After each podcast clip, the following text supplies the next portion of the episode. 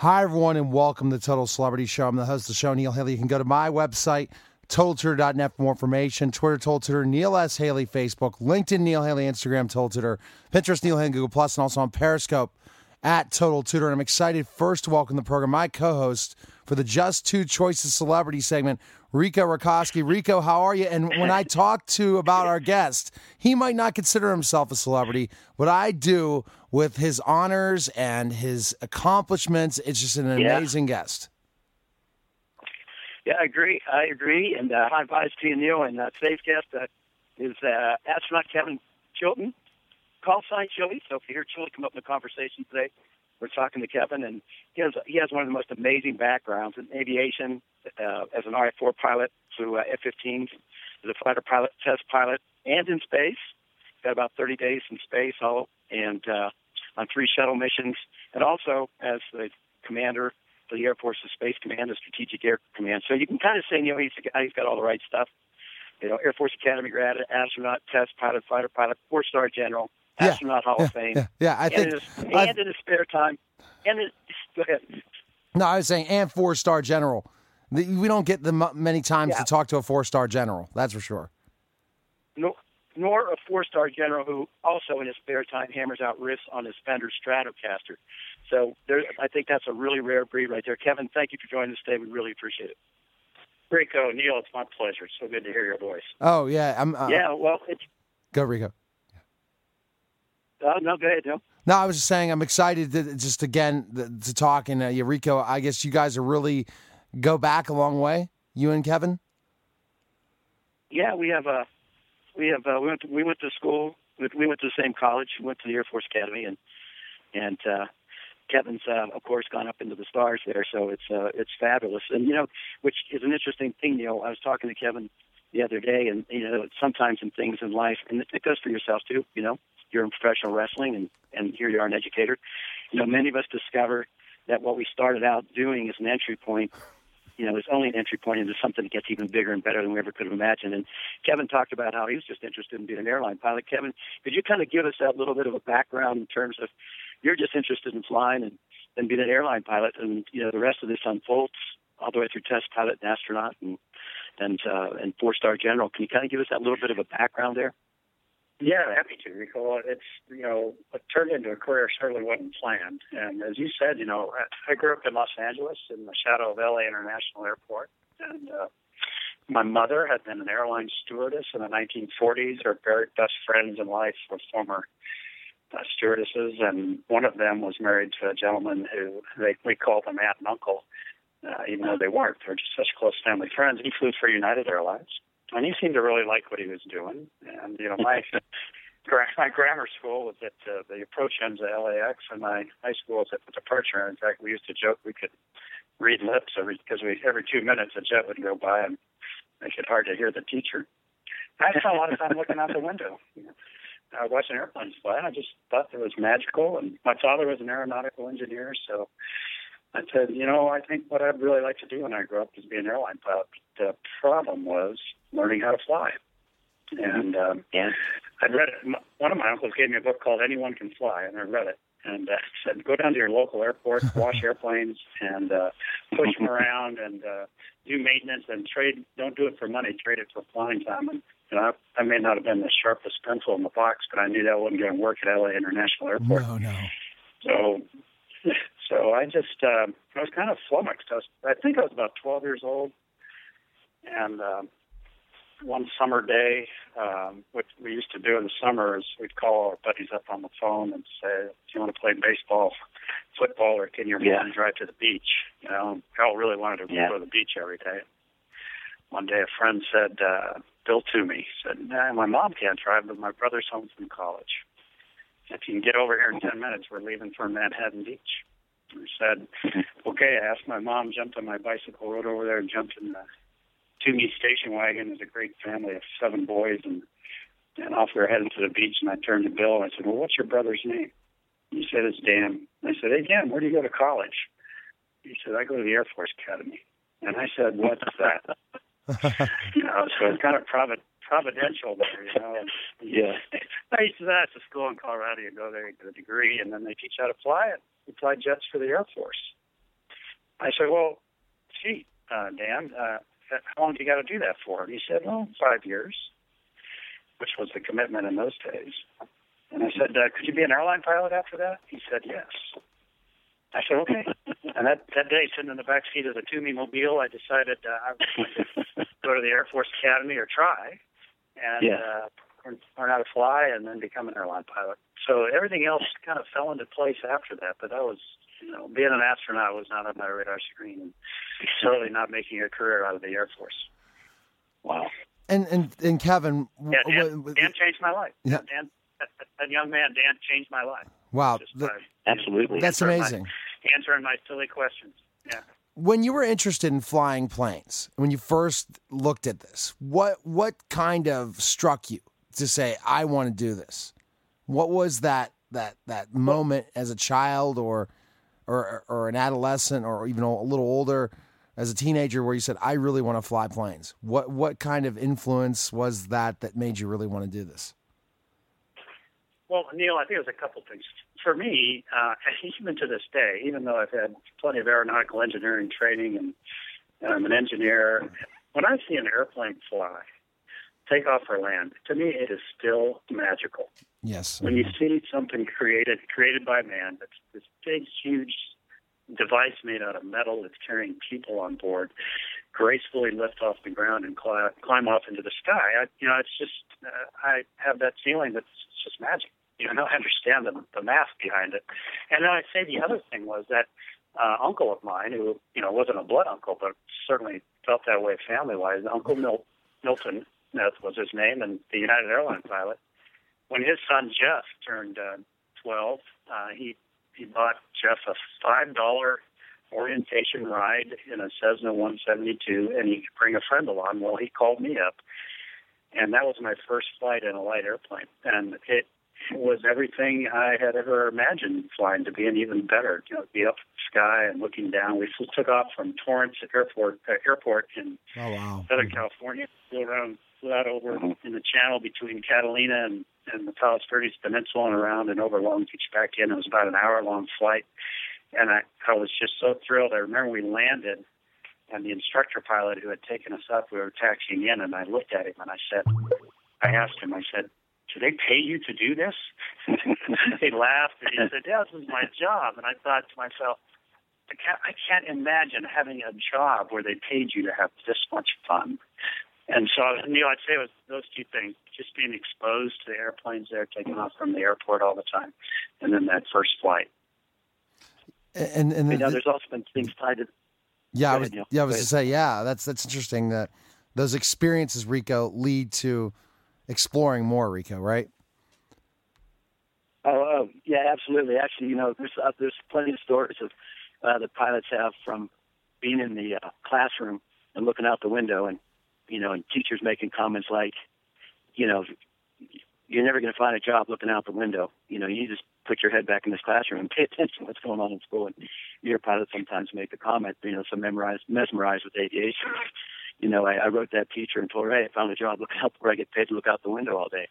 You know, it's uh, being a pilot and so it it, it is uh, it's it's surreal. I still get you know just very excited about it. Every every day is a new day. Every flight's a new flight, and and you know speaking of those kind of mesmerizing and surreal things, just fast forward a little bit.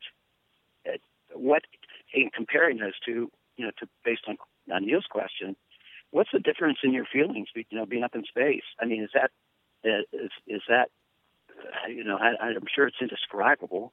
Um, um, the first time you're in space, and then even the third time you're in space, I imagine it's probably all just exhilarating. Can you compare the two, or are they are they uncomparable?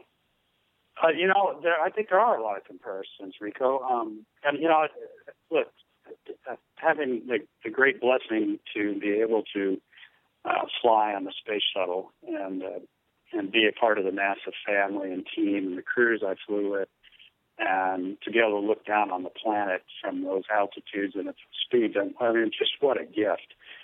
But the emotions that are the emotions that are stirred in your heart and your soul by that are not so different from the emotions you have when you see a beautiful sunrise and you're just mm-hmm. awestruck by it, or a beautiful sunset, or you're flying on a on a you know a moon, a starlit night and you, you kind of take in the vastness of the universe, or or the day that you hold your firstborn in your arms. Uh, they're very, very similar emotions that are just uh, give you such great pause, such great gratitude, and, and awe. Actually, just you're awestruck by it. So um, it, it, it's just a different environment that you're in and experiencing that. And uh, it, it was it was very, very special. I don't mean to belittle that, uh, but the feeling that you have inside you is one that I hope that just most people have experienced, just not in that not in that venue. Yeah. Wow. I was talking to Rico about how he's considered a rock star to many different people because he's just an airplane. He's an because he's an airplane pilot, and how many people wish they could fly planes, or you know, especially a, a fighter pilot. Now, for you, Kevin, you have something that's on everyone's laundry list when they're five years old, especially boys, that they want to be astronauts. So, once you tell people that you are an astronaut, how what are their responses to you? How do they respond to you in that conversation? How it just somehow comes up? It's got to be like everyone's eyes light up and they're just so interested and amazed to hear the story, right? Well, you know, usually I don't tell people that I was an astronaut, and, and I, I just I'm happier. with, but if they do discover it, you know, what's that? Uh, no, no one was more shocked than my father, which is not true. You know what? That is so proud of me, and uh, and I love the fact that he's proud of me. I love him. But no, you know, there is it's it's kind of when they do discover it or the conversation ends up there. There, it's it's kind of well. First, they they're shocked. They they can't imagine that they met somebody that had had that opportunity, and then then they want to know what it was like. And I'm, although I don't talk about it and offer it up front, I'm, I will talk until the cows come in about aviation, flying, and and space flight because I, I love I love talking about it and answering questions. Great. Think that's fascinating. You mentioned you mentioned that Kevin because like Herb Kelleher, the founder of Southwest Airlines. If you didn't, he just comes up and says to you, "Hi, I'm Herb." You know, he doesn't tell you you started Southwest Airlines. You know, unless you ask. Um, uh, Roger Staubach, we had the blessing to interview him, and you know he's of a very similar philosophy too. He's just you know just it's just he's blessed that you know he feels blessed that it came out that way that it worked out so well for him. Yeah, you know, and I I agree, and I you know I'm, when I meet somebody, I'm more interested in them. I know my story, and it's kind of boring up here. I wouldn't say that. I wouldn't say that, Kevin. I have about a thousand well, different questions, but Rico's so detailed in his his questions. I'm just looking forward to the follow up. I, I, I mean, it's it's an amazing oh. uh, th- thing, Kevin. To, to, yeah. No, well, everybody has a story. Everybody has a story. You just got to ask. Everybody has a story. Yeah. Well, you know, as you as you string the, as you string the story together. Now I'm going to go into some technical stuff. Um, just just to shift gears into space and and the mindset that it takes in aviation you know, um, um, in terms of the choices you have to be on top of, you know, from step to step. It's not impossible. It's mm-hmm. just, you know, stay, staying in that flow and being able to manage all of those switches and how all that information integrates in terms of mm-hmm. where you are and what you want to do. Um, you know, um, back in the 60s, the space program, you know, progressed through Mercury and Gemini and onto Apollo, and, you know, everything got complete, you know, it's more complex. And as things got more complex, as you know, with with uh, like Gene Kranz and you know failure is not an option. Those people who are mission controllers develop these things, you know, those mission rules books. And so I've, I've read about them. Um, you know, they they seem to the way the guidance is. The guidance takes you to uh, guide you through all these different problems where there are going to be two clear choices: either go or no go. You're going to continue or you're going to abort. Can you give us a little bit of an inside view to the significance of that go no go strategy and the mission rules books? Because you know how they've evolved over the years and and and how much you as an individual while you're up in space as say the commander of Atlantis that you were, you know, on that on that particular shuttle, are thinking about mission rules and how go no go is part of your logic process. Could you share with that? Sure. Yeah, and uh, the mission rules, or they were often called flight rules, were hammered out over long periods of time in simulation, or just flat people sitting down and thinking uh, and putting thought to what could and couldn't go wrong, what, what was essential to continue uh, what was safe, what were um, if something had gone wrong, what were the alternatives that could continue that allow you to continue or not continue, or force you to make a decision not to go. But you know, they tried to boil it all down to um, simple as possible, but that didn't mean it wasn't complex. But in particular, in crisis or in, if you imagine in a launch countdown, uh, you're time constrained. I mean, there's a launch window. There's a lot of things that have to come together that, when they do come together, aren't going to stay together for a very long period of time based on extreme temperatures, et cetera, the, the chemicals and liquids that are being used. And there's not a lot of time for just sitting around. You want to you you schedule the launch time. You want to go off on time, and there's a reason for that. And so you have to, and they did develop a very disciplined approach to mm-hmm. uh, polling everybody uh, that had an insight into critical uh, elements of the rocket uh, mm-hmm. on, on go no go, and it was a mm-hmm. formal very formal poll right at, at a certain time as you approached uh, the lunch time and going around the room and each uh, each specialist would give a go no go decision. And it was a it was a serious serious moment. And when they said go the leader the flight director the Gene Kranz in the room uh, which there's been many many to uh, follow um, trust that individual trusts everything about that decision doesn't question it and um, and it, it's it's really an you know I had a great opportunity, great privilege to work in mission control as a Capcom or capsule communicator uh, for several years, and uh, that was always a thrilling, intense moment uh, when when the flight director pulled the room for a critical decision. Now, I'm going to talk about Kevin. That you know, you already were an, uh, an airplane pilot. To go from that pilot to an astronaut, were you fearful at all? Because you know there are tragedies that happen when you get in the space shuttle. You know that it's not always going to go as it's planned. Did you do you have any butterflies and nerves of going in a space shuttle and flying into oh, space? Uh, certainly, uh, yeah, certainly. I think, um, but I think I probably shared a fear that uh, most astronauts would tell you uh, that we had. I mean, look, I, my first flight was post Challenger, so everybody knew what was at stake, and uh, and and and you know, it wasn't just you that knew, your family your, your mother and father knew, everybody knew what was at stake, and that that part, you know, was actually um, something you had to come to grips with to even be an astronaut. A, but once you decided to do that, you kind of worked your way through it, and you know, I, I can tell you when by launch day, I, that was the last thing on my mind. Um, the most, the thing that you feared most, though, I did anyway, was that I would make a mistake that would either impact the outcome of the mission or put my crewmates at risk, their lives at risk. Right. And there, and there were certainly oppor- many, many opportunities to do that. And um, and so you trained so very, very hard to be as perfect as you could be in the normal flow of things and to be also as perfect in your judgment and decisions and switch throws you would have to make in a anomalous situation where um, those switch throws could be the difference between you know success failure or life and death.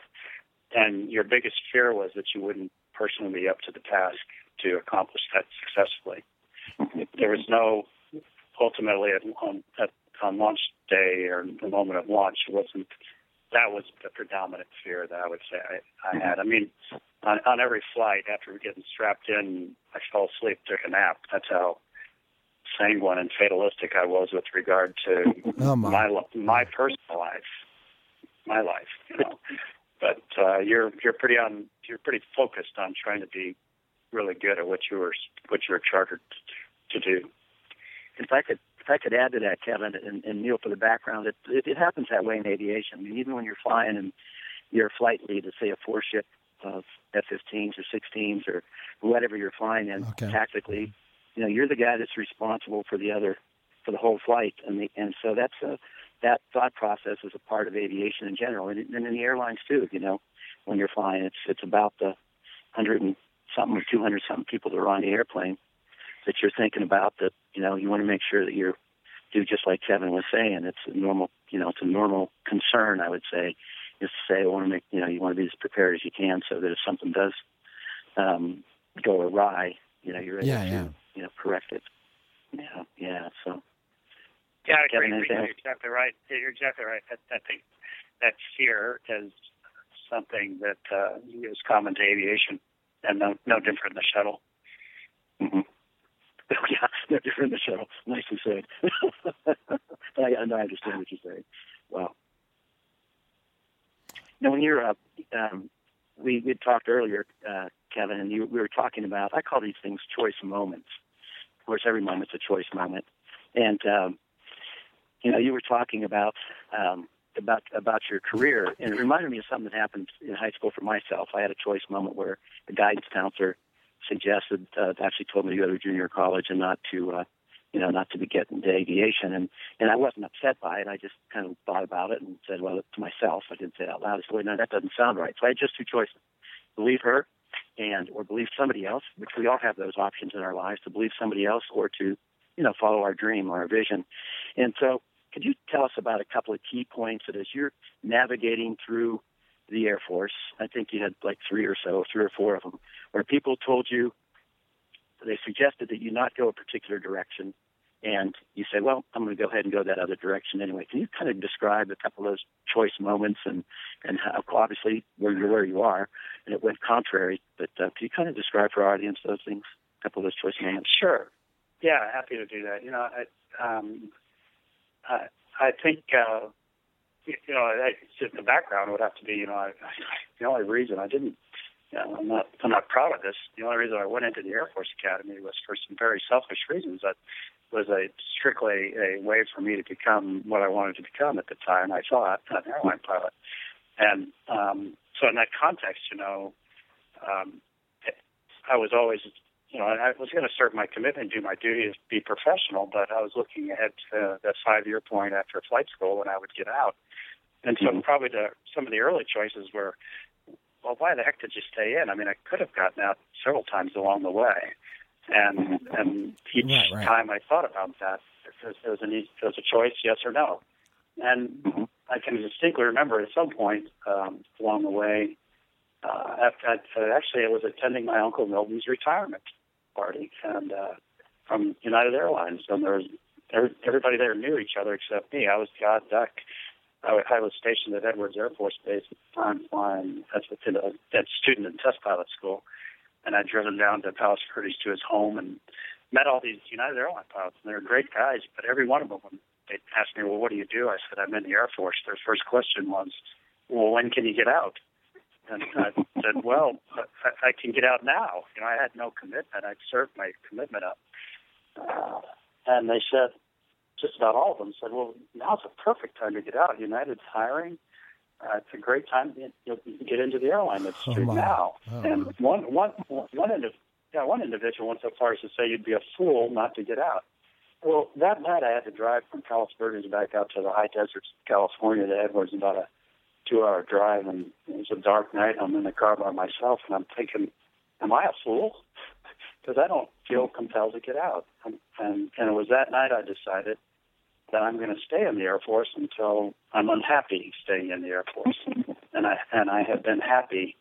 Um, I realized all along, and that this choice to get out, yes or no, um, I made that evening to stay, stay a little longer. It wasn't, it wasn't, you know, a forever choice. It turned out to be. But that was that was probably an interesting one. And then I think a couple other ones we talked about, Rico. Uh, when I um, went to be a apply to be a test pilot, and that meant I was leaving the fighter community, and I was counseled that it wasn't a good career move, and oh I appreciated the counsel. In every case, the people who counseled me not to go one way um, or another, they had nothing but the best interest, my best interest in mind. Uh, I always felt, but I, you know, I said, no, this is something I'd really like to try to do. And then as a test pilot, when I applied to be an astronaut, I was counseled was, you know, throwing away a perfectly good Air Force career to go do that. And, and I appreciated that counsel, but I just felt like I wanted to go try something different at the time. And then finally, when I was at, after being at NASA for 11 years, uh, the opportunity to return to the Air Force was presented to me, and and my boss at NASA counseled me. He said, "Don't don't go back to the Air Force. You you have a future here." And I said, Oh, my. I really would like to.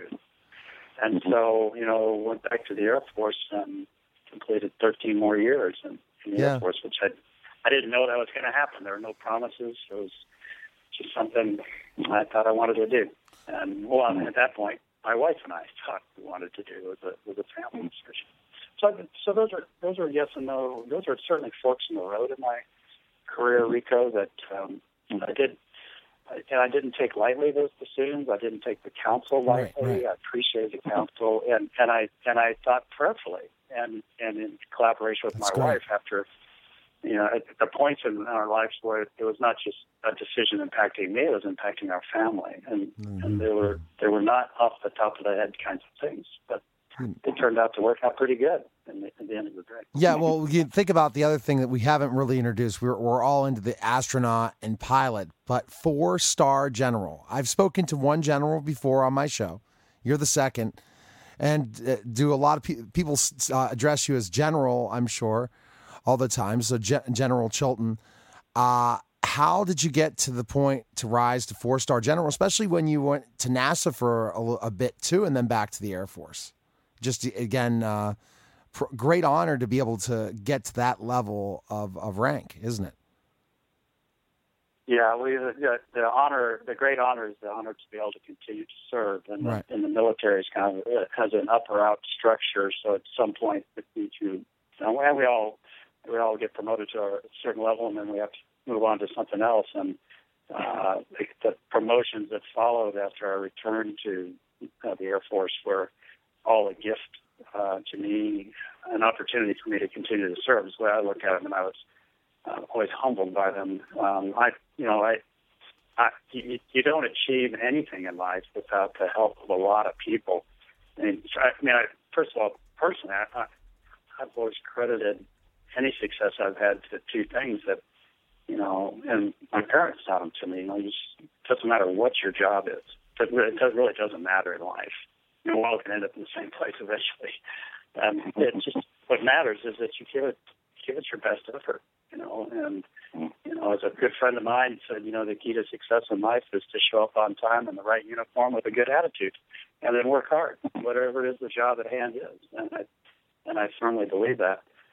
But the other thing, I think, you know, just as self-assessment, I think uh, I've, I've, if nothing else, I've proven over and over again I'm eminently trainable.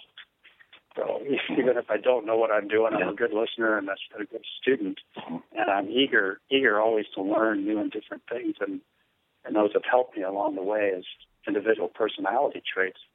But lastly, and far more importantly, is I, I worked for some tremendous leaders who took chances on me, who who gave me opportunities to fail, um, which also means they gave me opportunities to succeed Right. And uh, these uh, these men were uh, exceptional Air Force leaders, and you know, without them taking a risk, you know, career risk for them, even to you know give me jobs that I might not do well at. Without their uh, faith in me, I, I never would have been able to uh, to stay in the Air Force as long as I was blessed to be able to. Rico, we're at that point. We're at, we're, we're at that point. The final question. And now uh, this is where Rico has an amazing survey of amazing uh, guests we've had on this program from a variety of uh, head football coaches to uh, Hall, Hall of Famers to NFL, NBA legends, um, uh, all these different variety of people, uh, what famed authors have answered this question. So, Rico, go ahead and ask this question. Oh, no pressure, no pressure here. Huh? I had to do that to you. I mean, I at least had to put that. You're on the hot seat. Uh, so, okay. good. well, we can't see if you're smiling or not, Kevin. So I am. no, we can't see if you're sweating or not. But the, the question is, it's a real general thing, it's an open philosophical. It's actually a philosophical question. Um, um, you know, what percentage, as we talked about with regard to choice, you know, what percentage, when you look back at life, what percentage of life do you feel is is is choice, and what percentage do you believe it's circumstance? Uh, we've had 80 20, 90 10, 60 40, we have 100%. We've had all those answers, but in from your experience in life and all the phenomenal things you've done, what's your what's your answer to that in percentages? Since you were a you know you're a very scientific guy. well, every every day is a different circumstance, um, and some some people are presented um, more than other you know, opportunities, mm-hmm. you might say. But you know, mm-hmm. the, but at the end of the day, it's choices. You know, you, you choose whether you're going to take advantage of the circumstance that, that you're in. So you know, if you say, well, what, what, this is a percentage of becoming a four-star general, there's so much luck involved in that. So you, I put that 100% circumstance, you know. But for leading a leading a fulfilling life, it's 100% choice. Yeah. 100% choice. Every day you get to choose good from evil, right from wrong, better from slightly, you know, better from slightly better. And you get to make those choices uh, every day, dozens of times a day, and they really can impact uh, not only your life, your family's lives, and your happiness. And so it, it's both. well, thank you. How you measure it. And well, thank you. And and, and, and, I agree in the kind of uh, that you look at circumstance in life um, is something that is everything. But if you make, if you, it's choice, and a lot of people could have all the decks stacked against them, and they work really hard and they achieve what they can achieve based on their ability. But they made the choices right. to either succeed some or not succeed at all. So even if uh, the deck is uh, against you, you have to ha- you have to make choices to move forward, or else you're uh, the, the choice is that I choose not to be uh, to to work hard. Hey, there you go. You're not going to be a four star general, or you're not going to be an astronaut, or you're not going to be you're not going to be a fighter pilot and, and, a, and a pilot. So or you're not going to be you're, or you're not going to be landing on the moon. You know, it's just go right. go go go go yeah. go go. There wasn't a no go, so they just kept going. You know. Exactly. Yeah, and, you know, I, I heard someone I heard someone say once one of the, the greatest lies, and, and I'm guilty of it, that we tell our children is that you can be anything you want to be. Uh, you know, and then, then the, the guy said, look, you know, Mother Teresa, no matter how much she wanted to be a professional basketball player, could never be a professional basketball. Player. Right, right. She had certain talents. Yes, right. She mm-hmm. had certain talents, but she but she she utilized those talents. She made choices to utilize those talents in the most beautiful way. And so each one of us has a certain God given set of talents. We are placed in various circumstances that oftentimes we have no control over, oftentimes we do. At the end of the day, it's about the choices we make. And those choices oftentimes can open some pretty amazing doors for us, uh, regardless of the talents that we have. And, and and it's that in that when you in your mind you believe you can't do something, then you're going it's it's it's over, and that's the whole process in this is that the choices we make will lead us to where we are led, but it's based on our, our, thought process and what we think we could do. Yes, not everyone could be a superstar basketball player or an astronaut, but your gifts and talents will lead you to the right thing. So, Kevin, you have no places to follow mm-hmm. follow you, right? We can't follow you anywhere, right? No Facebook, anything for people to connect or email you or ask questions. No, I'm kind of I'm kind of off the net in that regard. I had a feeling. I had a feeling.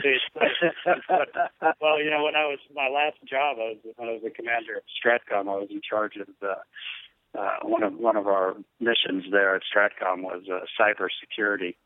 so I don't think you, you won't you, you, you won't given what I what I learned in that job, you won't find me out there in the ether. All right. Well, sounds good, guys. Thanks for being on the show, both of you. A great show. Again, just2choices.com for more information on Rico or follow him at just2choices. Take care, guys. And I really enjoyed the conversation. Hey, thanks a lot. All right, see you. Okay, bye bye. That was the Total Celebrity thanks. Show. Bye, Take guys. everyone.